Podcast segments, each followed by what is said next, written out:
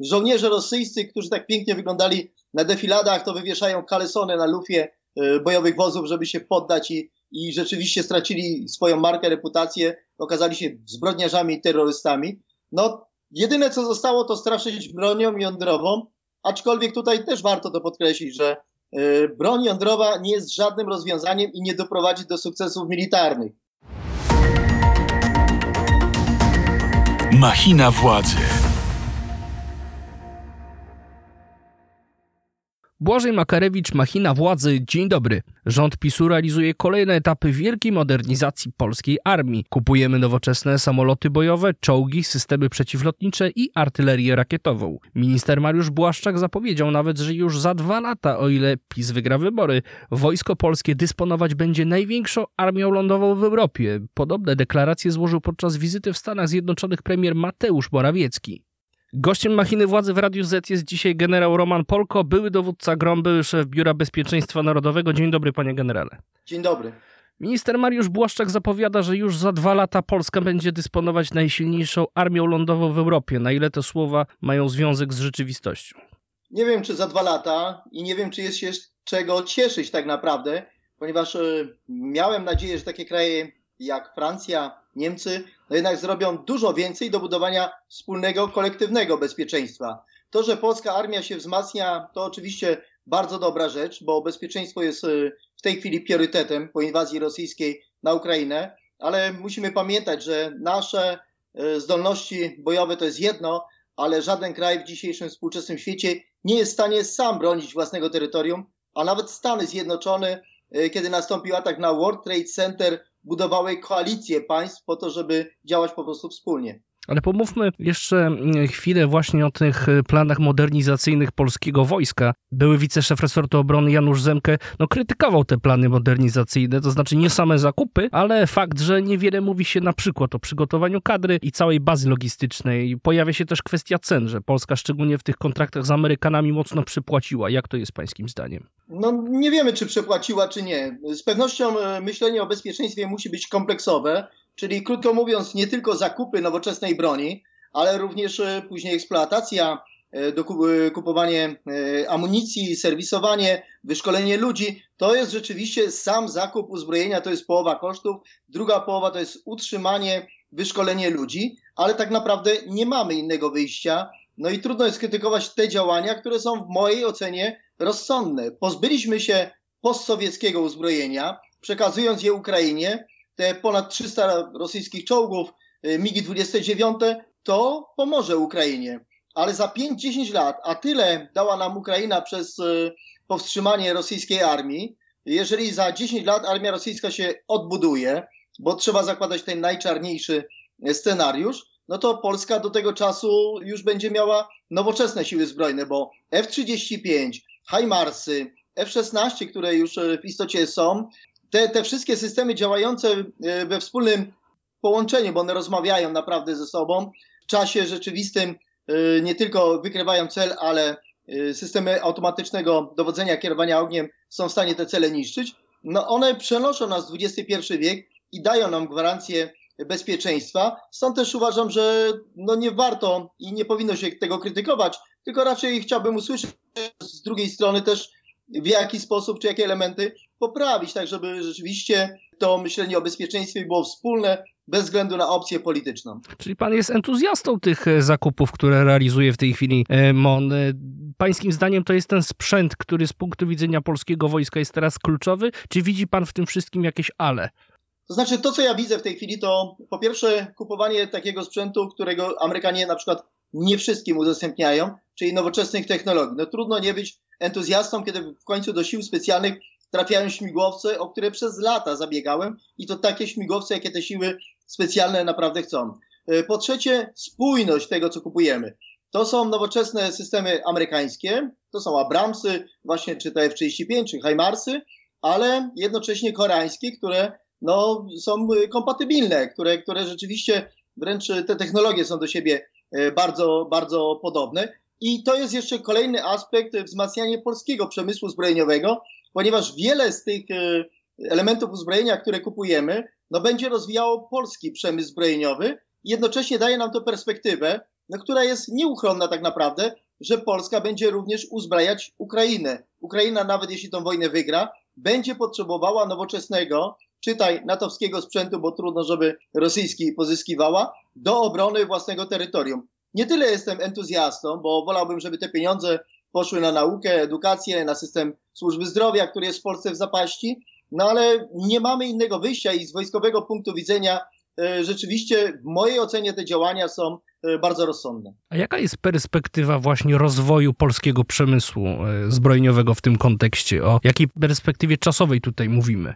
Ja pamiętam, kiedy dowodziłem jednostką GROM, czy jeszcze kierowałem Biurem Bezpieczeństwa Narodowego, otóż no, był problem, bo, bo trudno było kupić polskie, jakie, jakiekolwiek polskie uzbrojenie, żeby było dobre. No, ja uczestniczyłem, byłem zapraszany przez zakłady przemysłu zbrojeniowego, to nawet nie pozwoliłem sobie zdjęć zrobić y, ze sprzętem, który w mojej ocenie nie spełniał wymogów bezpieczeństwa y, dla żołnierzy, jeżeli się dba o ich zdrowie. Dzisiaj to wygląda inaczej. Mamy pioruny, mamy kraby, mamy karabinki GROT. No już w tej chwili ten duży skok taki został technologiczny zrobiony. Mam nadzieję, że też takie kluczowe zakłady, jak Bumar Łabędy chociażby z Gliwic, które przez lata wypracowywały własną konstrukcję czołgu, no w końcu chociażby przejmą serwisowanie nowoczesnych czołgów, czy to Abramsów, e, czy, czy nawet e, Leopardów, a nie będą specjalizować się w tej postsowieckiej technice, technologii, no z której tak naprawdę nic nie dało się już wycisnąć. Pańskim zdaniem polski rząd e, podjął dobre decyzje w związku z przekazywaniem sprzętu wojskowego Ukrainie, czy może to odbywało się zbyt szybko, być może zbyt chaotycznie? Pamiętamy, że pojawiały się takie zarzuty, że się rozbrajamy. Myślę, że tutaj jednak e, ten głos, e, przynajmniej jak z tego co ja obserwowałem, e, z wszystkich ugrupowań politycznych był jeden. Wspierajmy Ukrainę. I, i to wręcz bardzo mocno połączyło Polaków. Pojawiały się jakieś pojedyncze głosy, że w ten sposób my się rozbrajamy i tak dalej, ale nie mieliśmy naprawdę innego wyjścia. Dzisiaj Ukraina jest tym, co była polska armia w 1920 roku. Myśmy powstrzymali bolszewików, Ukraińcy dzisiaj powstrzymali e, rosyjską armię, zadali jej ogromne straty, dali nam czas. Gdyby Ukraina nie została dozbrojona, między innymi przez Polskę, e, to pewnie Rosjanie byliby w stanie zająć cały jej obszar, a wtedy nasze położenie geopolityczne byłoby wyjątkowo niekorzystne, ponieważ te wszystkie prowokacje, te wszystkie takie działania o charakterze hybrydowym, no, miałyby miejsce na terytorium Polski. Ukraina walczy o Polskę, o Europę, walczy oczywiście o własny byt i wspieranie jej leżało w naszym interesie. A gdyby Rosji udało się e, przeprowadzić tę inwazję w tamtym roku zgodnie z pierwotnym planem, to uważa pan, że istniało już bezpośrednie zagrożenie dla bezpieczeństwa Polski w takim wymiarze no, militarnym? No zdecydowanie tak. No, Putin sam to mówi, że chciał odbudować y, Rosję w takim kształcie z 1914 roku, czyli Rosję, która obejmowałaby też y, część Skandynawii, y, Polskę, na pewno Litwę, Łotwę, Estonię. No zwycięzca, dyktator taki jak Putin, jeżeli osiągnąłby sukces, z pewnością by się nie zatrzymał, z pewnością poszedłby dalej. Być może Polski by nie napadł, ale z pewnością mielibyśmy do czynienia z różnego rodzaju właśnie takimi działaniami hybrydowymi, prowokacjami, e, różnego rodzaju roszczeniami, e, byłoby to bardzo niekorzystne e, nie tylko dla suwerenności Polski, bezpieczeństwa, ale również i biznes zachodni, który inwestuje w Polsce, uznałby nasz kraj za niestabilny, za niebezpieczny, ryzykowny i pewnie też by się z Polski wycofywał.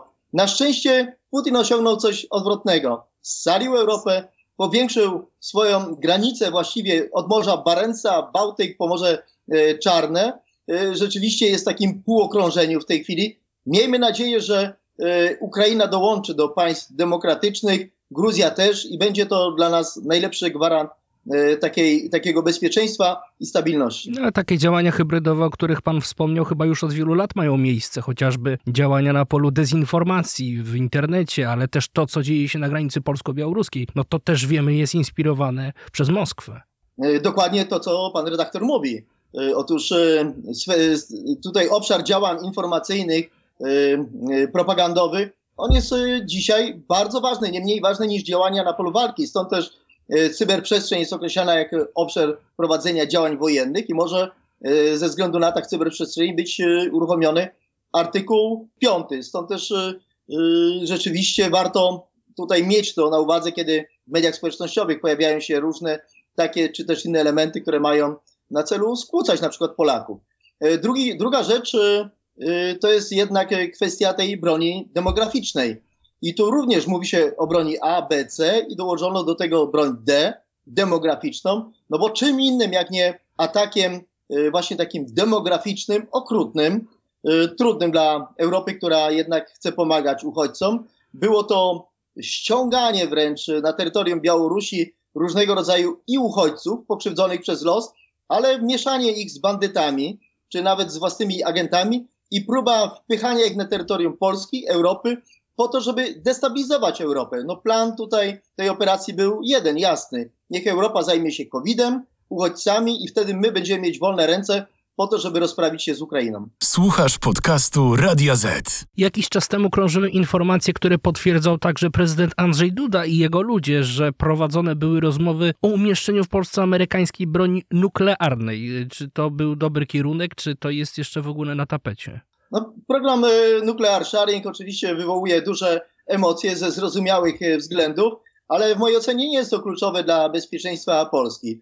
Polska dysponując e, nowoczesną artylerią, artylerią rakietową, samolotami F-35, F-16, posiada zdolności do przenoszenia ładunków po prostu nuklearnych, czy, czy do używania tego typu broni, ponieważ te środki przenoszenia są do tego przystosowane. Nie ma potrzeby wchodzenia w program Nuclear Sharing, jeżeli ta kolektywna natowska obrona e, działa e, dobrze, nie ma potrzeby dawania jakichkolwiek elementów, które e, powiedzmy nie tyle strona rosyjska, czy, czy, ale te kraje niezaangażowane jak Chiny mogłyby odebrać jako takie, taka eskalacja tego konfliktu wojny. My i tak, i tutaj warto to podkreślić, dysponując bronią konwencjonalną na najwyższym poziomie technologicznym, no jesteśmy w stanie na atak y, nuklearny odpowiedzieć w taki sposób, że będzie ona miażdżąca y, dla samej Rosji, nie używając broni jądrowej. A uwzględniając również ten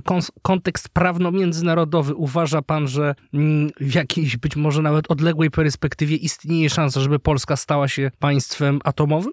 Znaczy, nie, nie, nie szedłbym w tym kierunku. No, pamiętamy. No, pojawiają się takie postulaty w niektórych środowiskach politycznych. Też się kupmy sobie bombę atomową, będziemy potęgą jądrową. Y, otóż y, dla mnie niebezpieczne są te takie postulaty, że wejdziemy y, w posiadanie broni atomowej i zapewnimy sobie integralność terytorialną sami bez żadnego wsparcia. To jest takie myślenie w stylu Kima Korei Północnej, ale nie w taki sposób budujemy bezpieczeństwo. Działamy w układzie kolektywnym i myślę, że to jest kluczowe. Posiadanie broni jądrowej naprawdę nie zwiększa naszego E, bezpieczeństwa, tym bardziej, że jako sojusz to tą broń e, w istocie posiadamy. To zakładając, że rzeczywiście w perspektywie kilku lat Polska będzie kluczowym graczem na arenie militarnej w Europie, tak jak to kreśli obecnie Mariusz Błaszczak czy Mateusz Morawiecki, to jak ten scenariusz wpłynie w ogóle na sytuację międzynarodową? Czy to jednocześnie nie będzie generowało dla naszego kraju nowych zagrożeń? No, architektura bezpieczeństwa już się zmieniła. Mamy Finlandię, która wydłużyła dwukrotnie granicę na flance wschodniej z sojuszem NATO. Mamy, miejmy nadzieję, Ukrainę, która e, tutaj jest z punktu widzenia Polski kluczowe, żeby wstąpiła i do NATO, i do Unii Europejskiej. Doświadczeni, zahartowani w boju żołnierze, którzy Ukraina niepodległa, suwerenna w swoich granicach e, jest gwarantem naszego bezpieczeństwa, buforem, który nas oddziela od Rosji. No i kluczowe są działania e, w sferze dyplomatycznej, które doprowadziły do tego, żeby również Białoruś do rodziny państw demokratycznych dołączyła. A najlepszym sposobem na to jest właśnie włączenie Ukrainy do Unii Europejskiej, do sojuszu NATO. No wtedy rzeczywiście Białorusini na pewno, a Rosjanie być może też, zrozumieją, że jest alternatywa dla ruskiego miru, że można się w zupełnie inny sposób rozwijać, no i zerwą z tymi rządami oligarchów i dyktatorów. A sięgając jeszcze do paradygmatów stosunków międzynarodowych, do realizmu politycznego, kiedy jedne państwo się zbroi, no to automatycznie tworzy pewną wokół siebie niepewność, poczucie zagrożenia wśród innych państw i to też może prowadzić do jakiegoś nowego konfliktu. Czy, czy, czy, czy to nam nie grozi? No, na razie nam nie grozi. Tak, tak naprawdę Unia Europejska, mimo tych różnych zastrzeżeń, czy nawet tych głosów ostatniego y, Macrona w rozmowach y, na terenie Chin o tym, żeby budować taką samodzielność europejską, no, mimo wszystko jednak Europa ma świadomość, że Stany Zjednoczone są do tej pory jeszcze gwarantem bezpieczeństwa.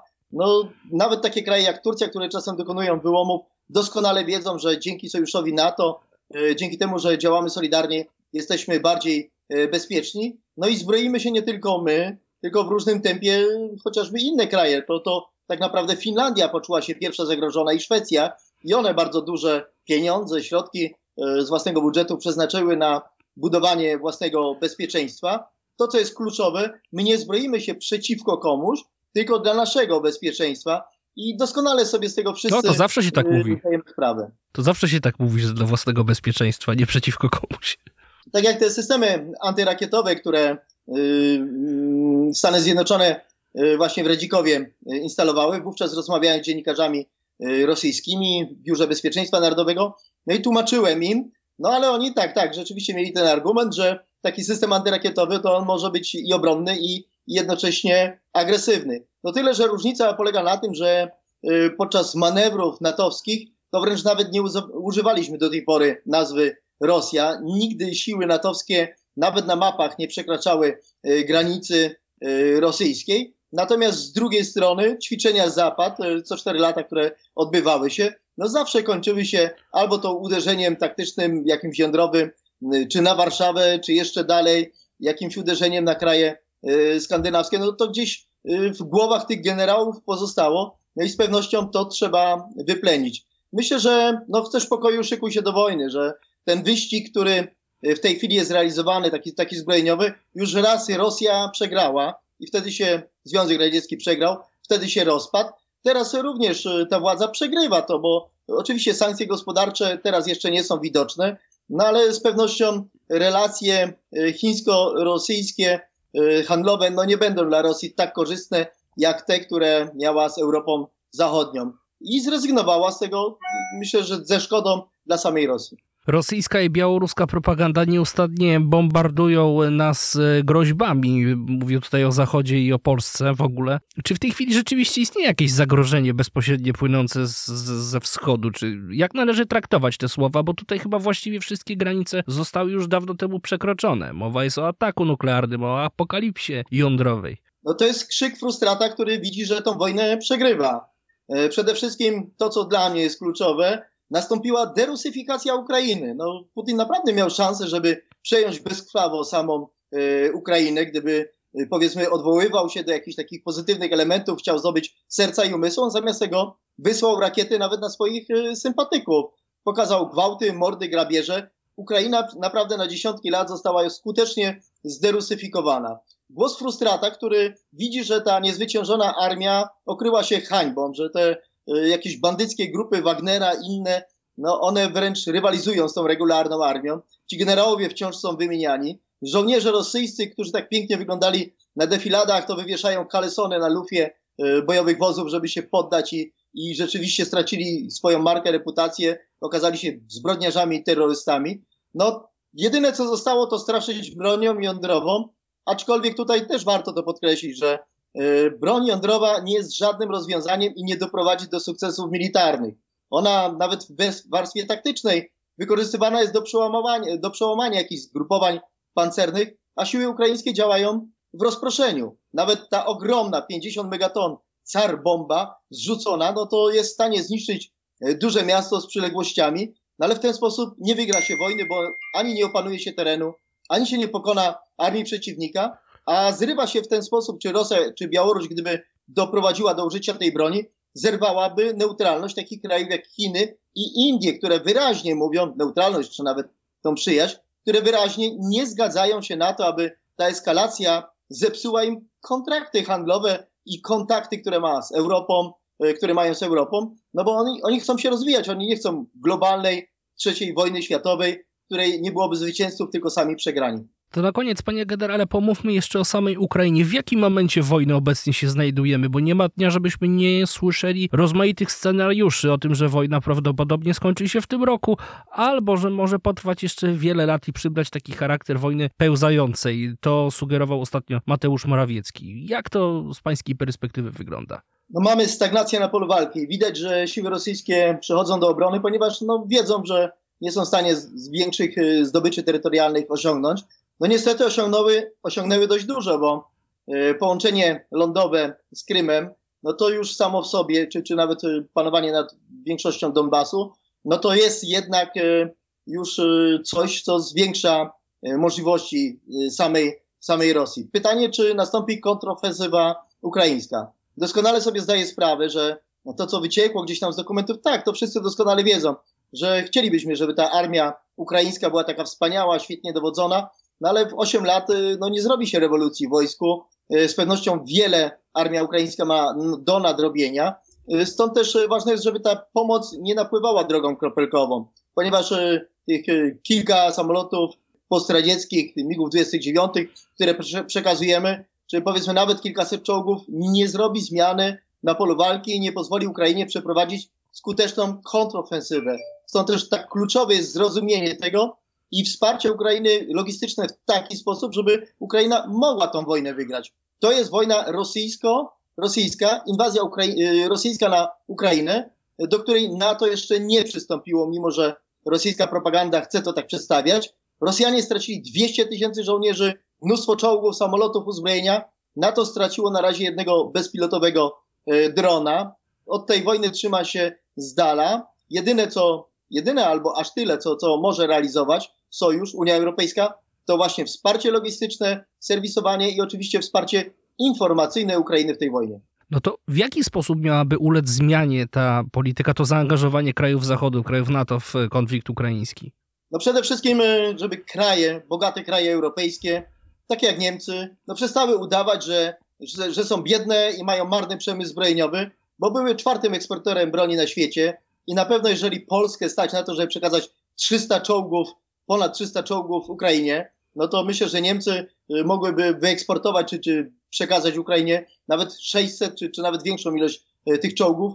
Wystarczy, nie przestawiając się na tryb wojenny, uruchomić moce produkcyjne z korzyścią dla niemieckiego przemysłu zbrojeniowego. Tutaj rzeczywiście toczy się taka gra, e, mam takie wrażenie, jakby taka obawa przed tym, że Ukraina tą wojnę w jakiś znaczący sposób wygra, no i wtedy to, ten punkt ciężkości dotyczący nowej architektury bezpieczeństwa e, przesunie się w kierunku wschodnim.